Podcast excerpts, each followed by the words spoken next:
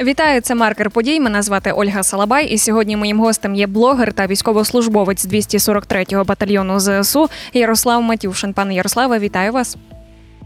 Добрий день.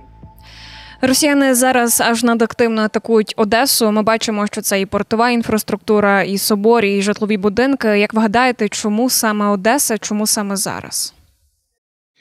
Ну, дивіться, да, це не думка експертна, і це думка як обивателя, як то кажуть. Мені здається, що коли е, пан Зеленський привіз е, керівників е, е, полку Азов до України, е, тим самим е, і Туреччина, і Україна дали ляпаса Росії в черговий раз, е, і Росія така ображена, ну, ми виходимо з зернової угоди, Редоган туди помітив, ну, зауважив, що, ну, виходьте добре, як хотите, е, хочете, але ми будемо, ну, якось так запроваджувати цю зернову угоду, і турецькі військові кораблі будуть е, супроводжувати оці зернові танкери, так? Ну, не танкери, балкери, е, якщо бути коректним. Е, і тоді росіяни подумали, що для того, щоб грузити ці зернові судна, ну, мають бути термінали. І тому вони почали е, лупити по зернових терміналах, ну, щоб не було е, звідкиля вивантажувати, не було просто інструментів відвантаження цього зерна. Це по-перше. По-друге, що це такі, м, знаєте, вони дуже багато грають на свою аудиторію, тому що я, в принципі, в мене є таке особисте переконання, що вони не е, спеціально вони не цілили в цей е, собор в Одесі. Ну, вони метнули свою чергову ракету, ну, аби, ну, десь воно попаде. Воно попало по цьому е, кафедральному собору П Ц М П, до речі, да, що є іронією такою. Е, і це м, праця на внутрішню аудиторію. Ну, нас принизили, командирів Азову віддали Україні. Треба якось так, щоб наші поулюлюкали. І там же ж був такий захват вчора по усіх їх пропагандистських каналах, телеграм-каналах. І всі ці кончені росіяни бігали і піщали від щастя. А, дивіться, як ми наказали Одесу. Ну, це такі мої думки. Ще раз кажу, вони жодним чином не стосуються того, що я військовослужбовець або блогер. Це просто е, мнення зі сторони обивателя. В росіян також зараз все частіше бавовна і на окупованих територіях, і також на Росії. Е, мова, так як і сказала, про тимчасово окуповані території. Як ви гадаєте, чи до цього можуть бути причетними партизани, якщо ми говоримо вже про окуповані території? Та чому б ні? Я хочу нагадати, що ще півтора місяці тому е, русський добровольчий корпус Р Д К двічі заходив на територію Білгородської області, практично на кордоні не зустрів ніякого спротиву, що показало, що Росія взагалі не готова до оборони. Вона готувалась на, до бліцкрігу, до нападу, до агресії, до окупації, до руйнувань наших міст, а до оборони взагалі не готова. Тому чому б яким-небудь е, партизанським, я не знаю, е, філіалам е, того ж самого Р Д К не запускати дрони по тому ж самому Кремлю? Наші род... розвідці... Прошу? Why not? В нашій розвідці також неодноразово наголошували на тому, що на окупованих територіях багато допомагають саме партизани. І от як ви гадаєте, як вони отримують цю зброю і чому не бояться і ризикують? Ну, я думаю, що вони бояться. На мою думку. Як вони отримують зброю? Ну, мені здається, що там багато варіантів. Але наші партизани, я знаю, що дуже класно допомагають в майбутній перемозі З С У, наприклад, в тому ж Мелітополі. Скільки там вже бавовни вони зробили. І це мене дуже тішить, тому що я сам з Маріуполя. І той напрямок для мене особисто болить. Ну, я думаю, що вони бояться, вони діють дуже сторожко, дуже акуратно, тому що, ну, поки що я не бачив е, жодної побєдної реляції зі сторони м, Російської Федерації, що от, дивіться, дивіться, ми спіймали оцих партизанів, які там працювали, там підірвали е, чергову автівку нашого чергового гауляйтера. А поки що вони на свою внутрішню публіку грають, що вони десь у Москві затримали чуваків, які нібито працювали на С Б У і які готували теракт. Ну, тому що там придумати постанову легкіше, ніж в Молотополі реальних спіймати партизан українських. Чи можуть українські партизани бути причетні, причетними до чогось серйознішого? От не просто автівку якогось там гауляйтера, а, наприклад, Керченський міст? О, Керченський міст, ну, все буває в цьому житті. Мало лі.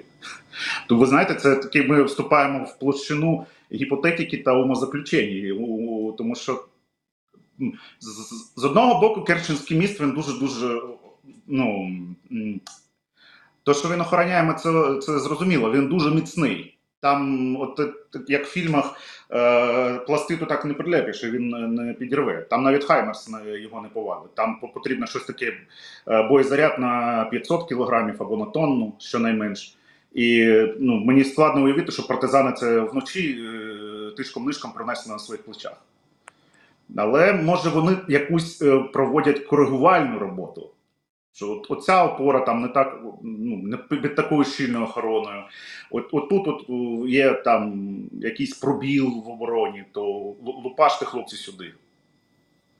І не можемо не згадати атаку на Москву дронами. Вона теж, до речі, ці атаки часто відбуваються. Як гадаєте, звідки атакують? Бо ширилась інформація, що це наші спецслужби, які якось проникли в Росію або ж вже були там певний час.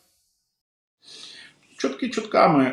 Там може, я не відкидаю обидва варіанти. Я не відкидаю варіант, як із території України дальній безпілотник, тому що в мене є гарний друг, по Фейсбуку його знають як Серж Марко. Він наразі керує взводом, і в якості вони дроноводи. Вони саме займаються дронами і, і протидроновою обороною.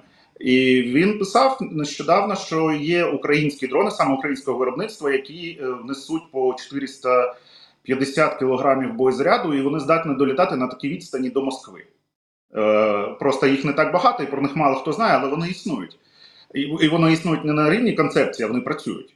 От. Але інший варіант мені теж... Взагалі мені до вподоби комбінування цих двох варіантів. десять дронів запустили з території України, п'ять дронів партизани з Білгородської Народної Республіки. Взагалі, було б зашибись. Тобто це і партизани, і можуть бути українські спецслужби? Ну, а по версії росіян там стопудово НАТО ще підключилось, там з Північного полюса полетіло щось. Пане Ярославе, ви блогер, як я вже сказала, і зараз багато хто себе так називає. На вашу думку, чи усі, хто поширює будь-що, там, інформацію і так далі, можна називати блогерами? Чи це, наприклад, щось серйозніше? Е, розумієте, на мою думку, це дефініція, вона трохи така не однозначна, але перш за все, перш за все, блогер – це той, хто створює свій контент, а не репостить інший. А там же мірятись популярністю, ну, в когось заходить там на сто чоловік, в когось на десять тисяч е, чоловік, але це вже, ну, питання масштабності. Але якщо ти створюєш свій е, контент, і він знаходить відлуння, знаходить і має свою аудиторію, то, напевно, ти можеш називати себе блогером. Якщо це тупо якісь репости з підводками, ну, то просто користувач соцмереж. Якими мають бути українські блогери от за, саме зараз, в час повномасштабного вторгнення? А, по-перше, стриманими, тому що дуже багато російського ІПСО розноситься, і народ, ну, звісно, що у всіх нерви е, не те, що на межі, а вже поза межою, і народ хапається і щось починає розносити. Потім з'ясовується, що це фейк, це російське ІПСО, яке в першу чергу е, скероване на зневірювання українських громадян. Е, тому блогер має бути стриманим. Не відразу е, рватись в цю таку хайпову тему, а перечекати, розібратись, почитати. Е, ну, це, на мою думку, перший пункт. Другий пункт е, – це більш-менш єдиний фронт, тому що, ну, ви знаєте, да, цю особистість української політичної нації, пересратись всі, з усіма. Тому е, мають тримати єдиний фронт, тому що ворог, ну, в нас тільки там. Тому поміж собою ми потім вже після перемоги. А лупашити інформаційно треба тільки в сторону північного сусіда. В епоху соцмереж блогерів почали називати лідерами думок. Чи погоджуєтеся ви з таким твердженням? І так, і ні. От тут якраз я повертаюся до е, тієї своєї дефініції, що це вже масштабність блогера. Є такі блогери, на яких рівняються, яких цитують, і е, тези яких потім цитують провідні СМІ, і навіть е, на телевіденні, хоча у нас наразі телебачення немає, є єдиний марафон, але менше з тим. От такі блогери, ну, напевно, так, це лідери суспільних думок, тому що, ну, суспільство е, їх читає, і суспільство е, їм довіряє, і, ну, щонайменше їх аудиторія їм довіряє, і їх аудиторія вже потім на них посилається, коли обговорює ту або іншу тему. А якщо говорити про донати, чи нормально, от коли блогери починають заробляти на своїй аудиторії і певну частину брати собі, а певну частину от вже віддавати на армію? Ну, я не знаю, як це. Ну, взагалі-то,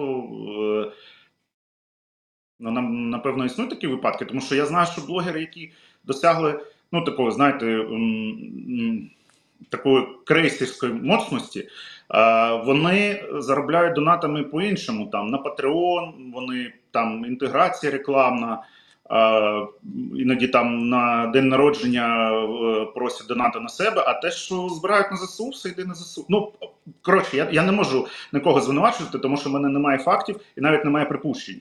Інакше це було б, ну, не досить коректно і не досить морально казати, що так, ну, напевне, такі факти є, але вони мені невідомі, скажімо так.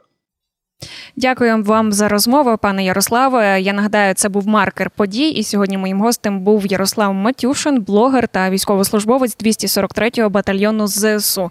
Мене звати Ольга Салабай. До зустрічі.